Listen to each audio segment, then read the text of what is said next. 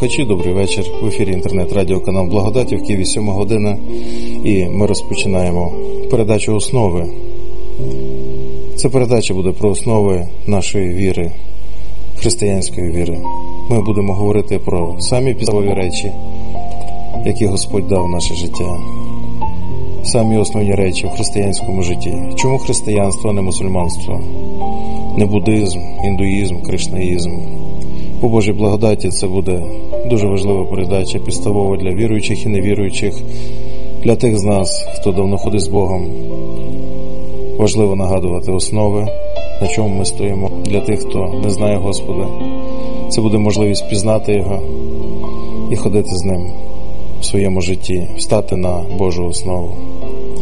Тож давайте розпочнемо з молитви, тому що Господь є нашою основою. Бог є основою всього нашого життя, основою наших взаємин з ним, з життям, бо Він є нашим життям. Дорогий Господь, дякуємо Тобі за цей день, за цей час, за цю годину і за Твоє Слово, яке готове до нас бути сказаним. Дякуємо, Господи, що Ти заплатив за наші гріхи, прийняв на свою сім'ю і вибрав спілкуватися з нами. Вибрав, щоб ми були Твоїми дітьми, Боже. Вибрав ставити нас на міцну і надійну основу, на основу, на якій ми не захитаємося. Ми просимо, Господь, щоб зараз ти не годував нас своїм словом. Наповни мої уста, як буду говорити, щоб не то не були людські слова, але було Твоє Боже, Твоє Господнє Слово, яким міцно поставлений весь всесвіт. Благослови ці наступні 20 хвилин, Боже, в Твоєму слові, в ім'я Ісуса Христа. Амінь.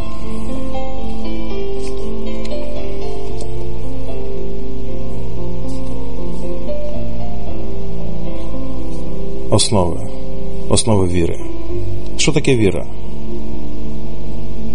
Що таке віра? Давайте звернемося до Писання. Хай Господнє Слово саме себе пояснює, і воно здатне, воно здібне пояснити саме себе. Ми будемо говорити про самі основні речі. І оскільки це основи віри, почнемо з визначення слова віра. Що Господь каже про віру? Що це таке віра? Це бездумне переконання, це догма, це глупість. Що це таке? Що таке віра? Євреїв 11 розділ, послання до євреїв. І якщо ви перший раз слухаєте будь-що з Божого Слова, перший раз слухайте цю передачу, і взагалі, якщо для вас це все нове, не дивуйтесь назвам книг. Господь написав своє слово до нас, використовуючи людей, використовуючи щоденне життя звичайне життя. І тому тут є листи, переписка, епістолярний жанр, тут є біографії в Біблії.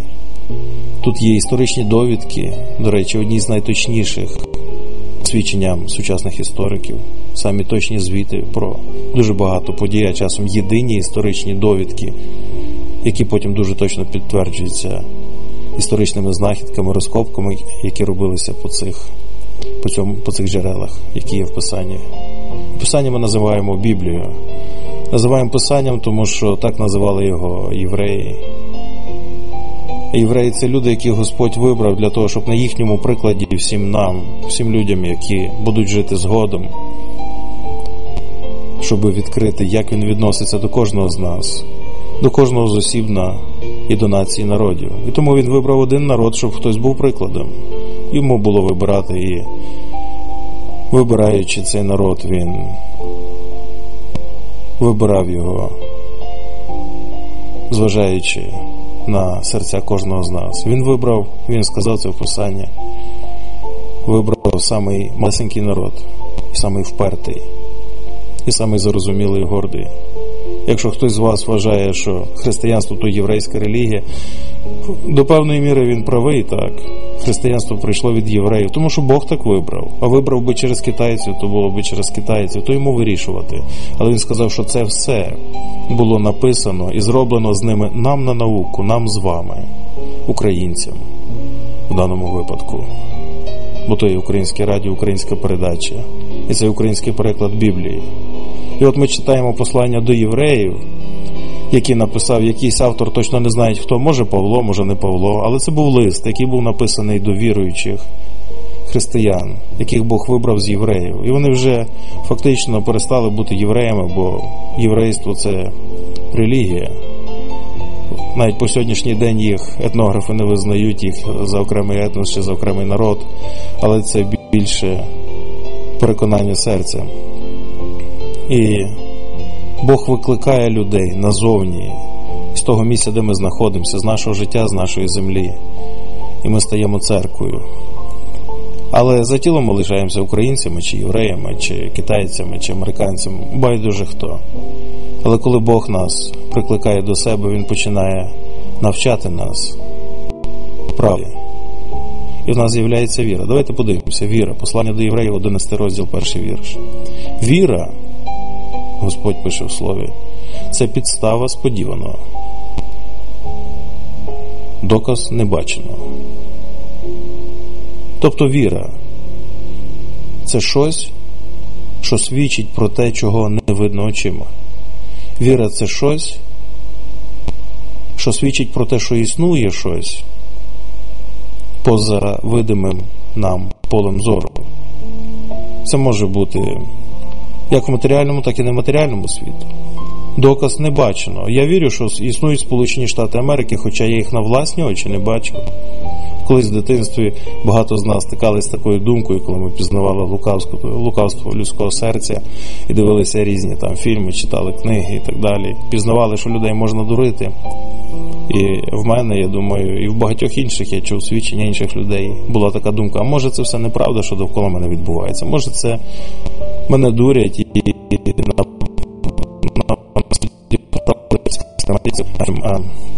шоу Трумена, якщо ви дивилися. Може, це все насправді. Це, до речі, доводить, що це трапляється багато з ким, бо зняли навіть такий фільм. Може, це все неправда, що відбувається, на, на, насправді я тут живу в якомусь коконі, і Америки немає, і світ зовсім інакший. Я ж не бачив власними очима. Бачив тільки на екрані телевізора, читав книжку. Це все зрештою. При потребі це все можна було змодифікувати, зробити, підробити, написати ці книжки і зробити такий купол довкола мене. І я вірю, що Америка існує, тому що мені сказали. До мене прийшло це слово, чи зображення, чи картинка, називайте, як хочете, інформація про те, що це є.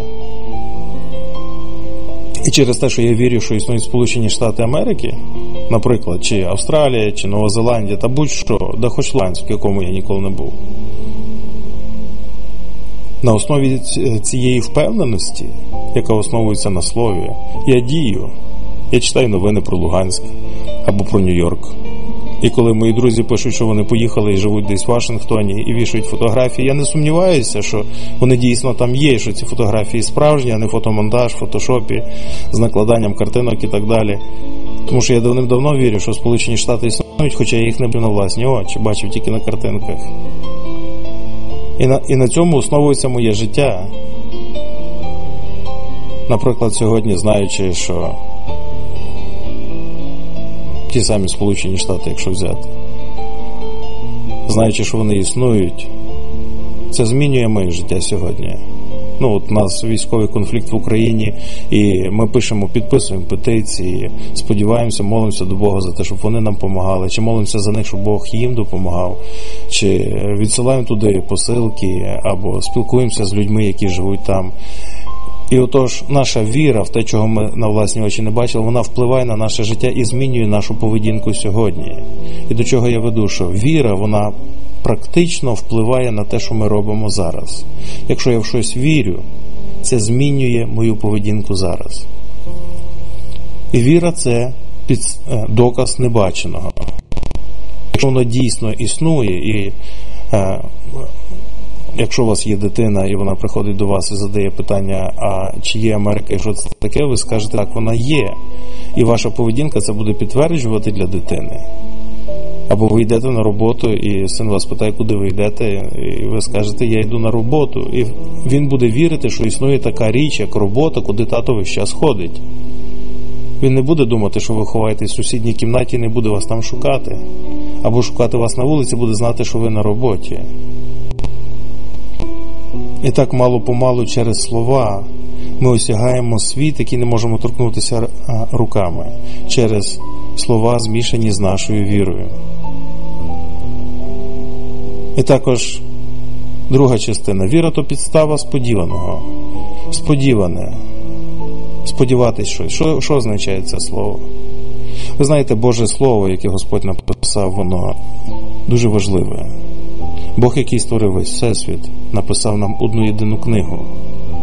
Одну, один фоліант. Тут в мене в руці великого формату, один всього-навсього один фоліант, а в хаті купа книжок.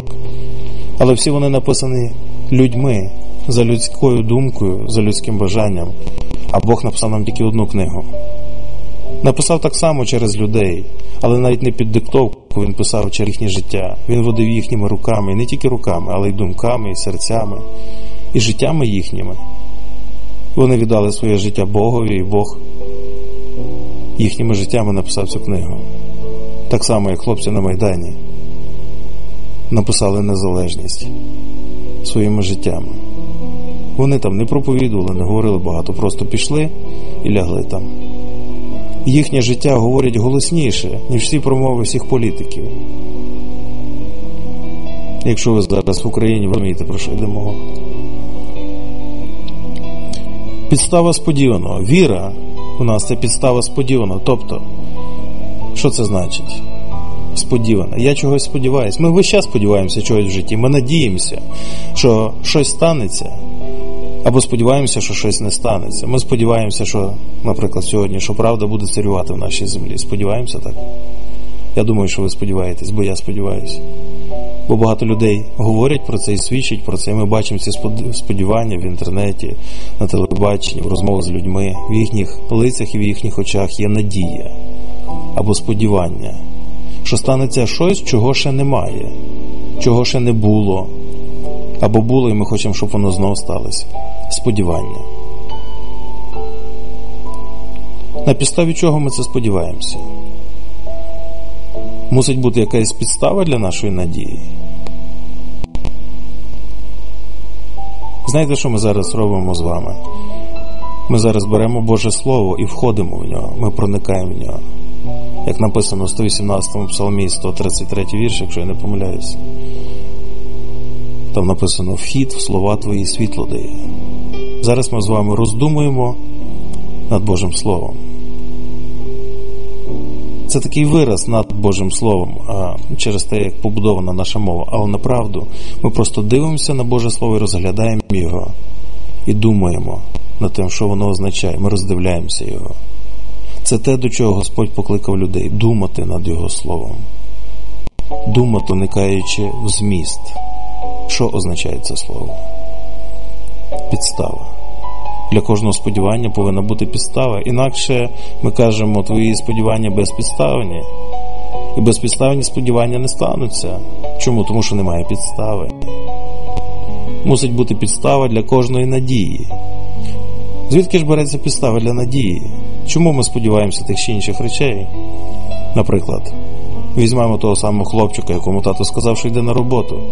Він плаче, тому що він хоче, щоб тато лишився з ним щоб тато був вдома. Тато каже, ти трошки побавишся, побудеш з мамою чи з бабусею, з ким там. І я прийду ввечері через кілька годин. От дивися, є годинник, на годинку є стрілки. І коли оця маленька стрілочка буде ось тут, це називається сьома година. На оцій поділці я прийду. Він говорить слово до свого сина маленького, народжуючи в ньому надію що скоро тато повернеться, і знов буде з ними. Вони будуть спілкуватися, мати чудовий час, бавитися, розважатися. Тато буде його навчати, тримати на руках. Йому знову буде добре цьому хлопчику. Бо тато буде з ним. Коли? Чому не зараз? Тому що є якась робота, на яку йому треба йти. Але він вернеться дуже скоро. Дуже скоро йому трошки побавиться і ще трошки поспить і поїсть один раз чи два рази.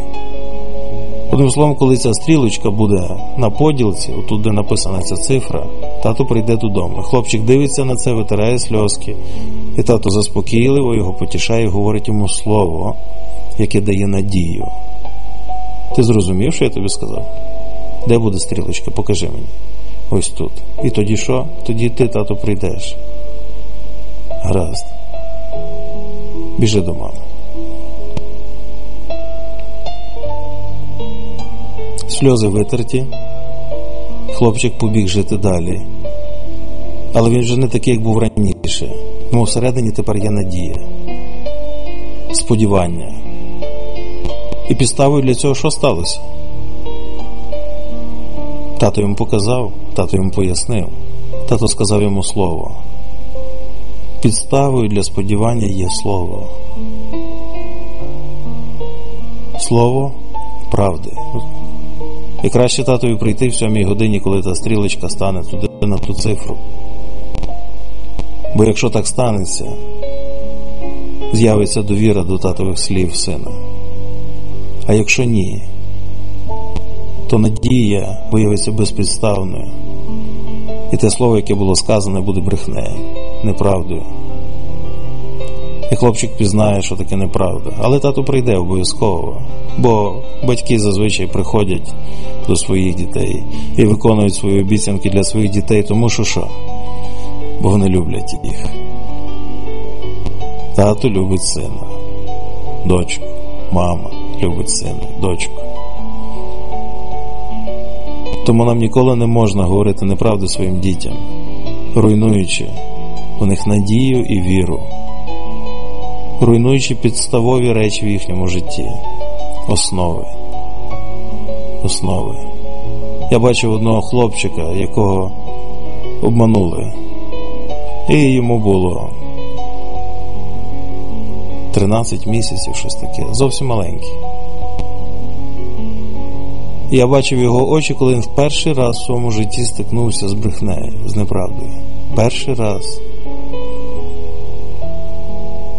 Це був. Було боляче дивитися на ці очі. Це був розпач і здивування, здивування із навіть не страждання, а це була образа. Це була образа з подивом. Як як це може бути? Сказали одне, а зробили друге. Бог ніколи не обманює нас. Він дав нам своє слово, Він дотримується кожного з них, кожного, кожнісінького слова. І тому він сказав жодне слово, жодна кома, найменша буквочка з того, що я вам сказав, я вас не підведу. Все виповниться, як я сказав, так все і буде. Він ніколи, ніколи не обманює І тому ми, тому ми можемо сподіватися, надіятися і чекати, як цей маленький хлопчик чекає тата в сьомій годині. Ми можемо надіятися і сподіватися, і чекати, що тато прийде як сказав. От коли ця стрілочка сюди дойде, тато буде тут. Віра. Підстава сподіваного. Віра. І віра трапляється в нас, коли ми чуємо слово слово про те, чого ще немає, чого ще не створене, чого ще не існує, або ще не прийшло до нас, чого нема в нашому житті. Чогось віра про слово про те, чого немає в нас. Але Бог каже, що воно існує. Слово від Бога каже, що воно є. І ми довіряємо Богові, віримо йому на слово. Цікаво, що у нас в житті вірити на слово це негативне, має негативне значення ця фраза. Вірити на слово це означає, що це безпідставно, бо це все на всього слово. Це через те, що так багато брехні в світі. Брехливих слів, їх безліч. Їх помножують і плодять кожен день, брехливі люди. Брехні не було завжди в світі стільки, і взагалі не було. Знаєте, звідки вона взялась? Вона взялася від сатани. Це в нас написано тут же ж в Біблії, в Євангелії від Івана. Що я не помиляюсь, в 12 розділі, зараз я перевірю. 12.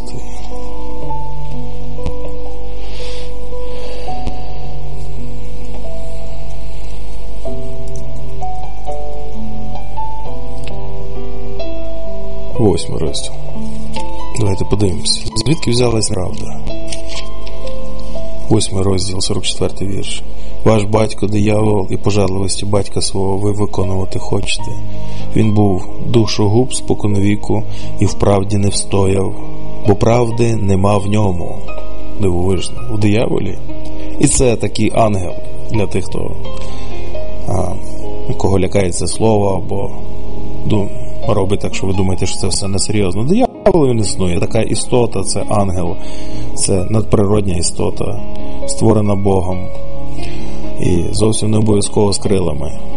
Можуть мати крила, можуть не мати крила. Це як їм положено там, і які в них функції. Але він створений Богом і він був верховним творінням Божим, самим досконалим серед ангелів, і він повстав проти Бога. І дивіться, що тут сказано. Він вправді не встояв, бо правди нема в ньому. Як говорить неправду, то говорить зі свого.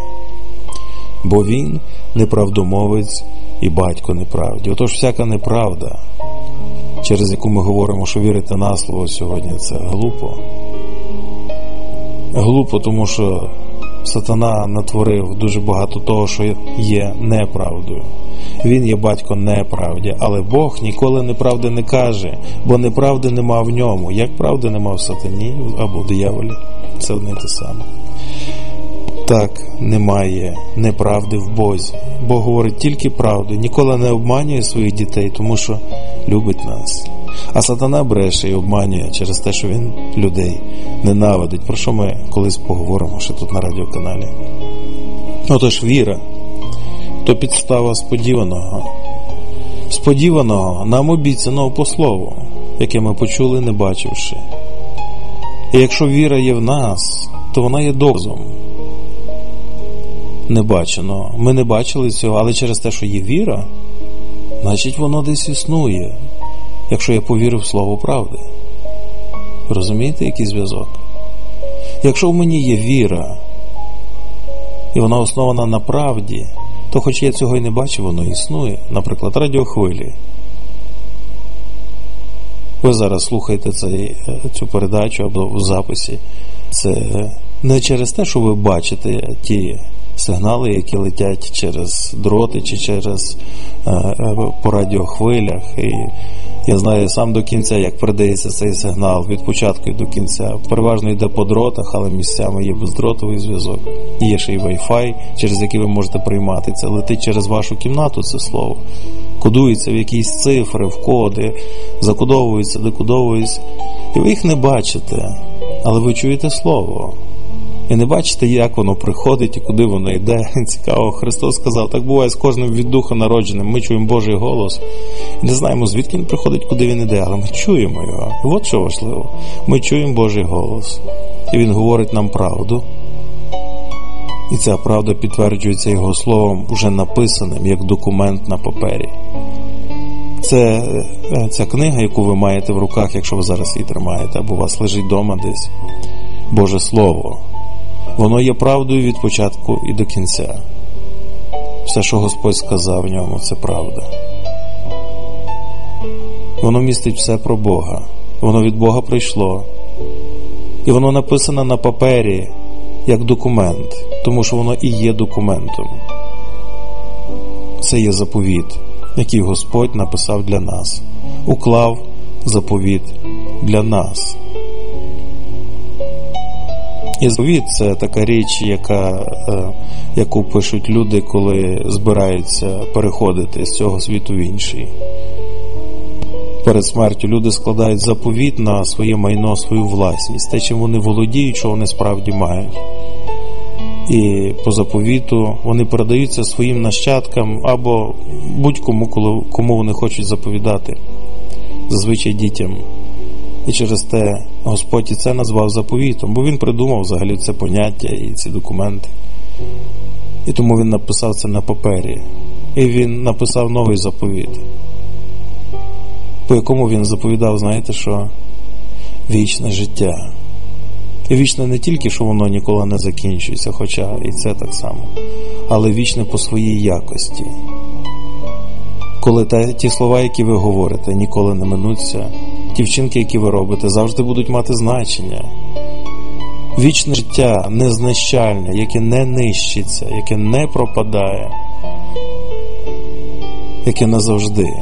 Коли кожен погляд у вашому подружжі буде мати вічне значення і назавжди вплине на вашого чоловіка чи на вашу жінку. Назавжди. Кожна річ, якою ви торкнетесь, буде вічною. Все життя, що пройде через вас, буде мати вічний вплив. Це те, що Господь нам заповідав по своїй смерті на Христі. І на Христі Він помирав, заплативши за наші з вами гріхи.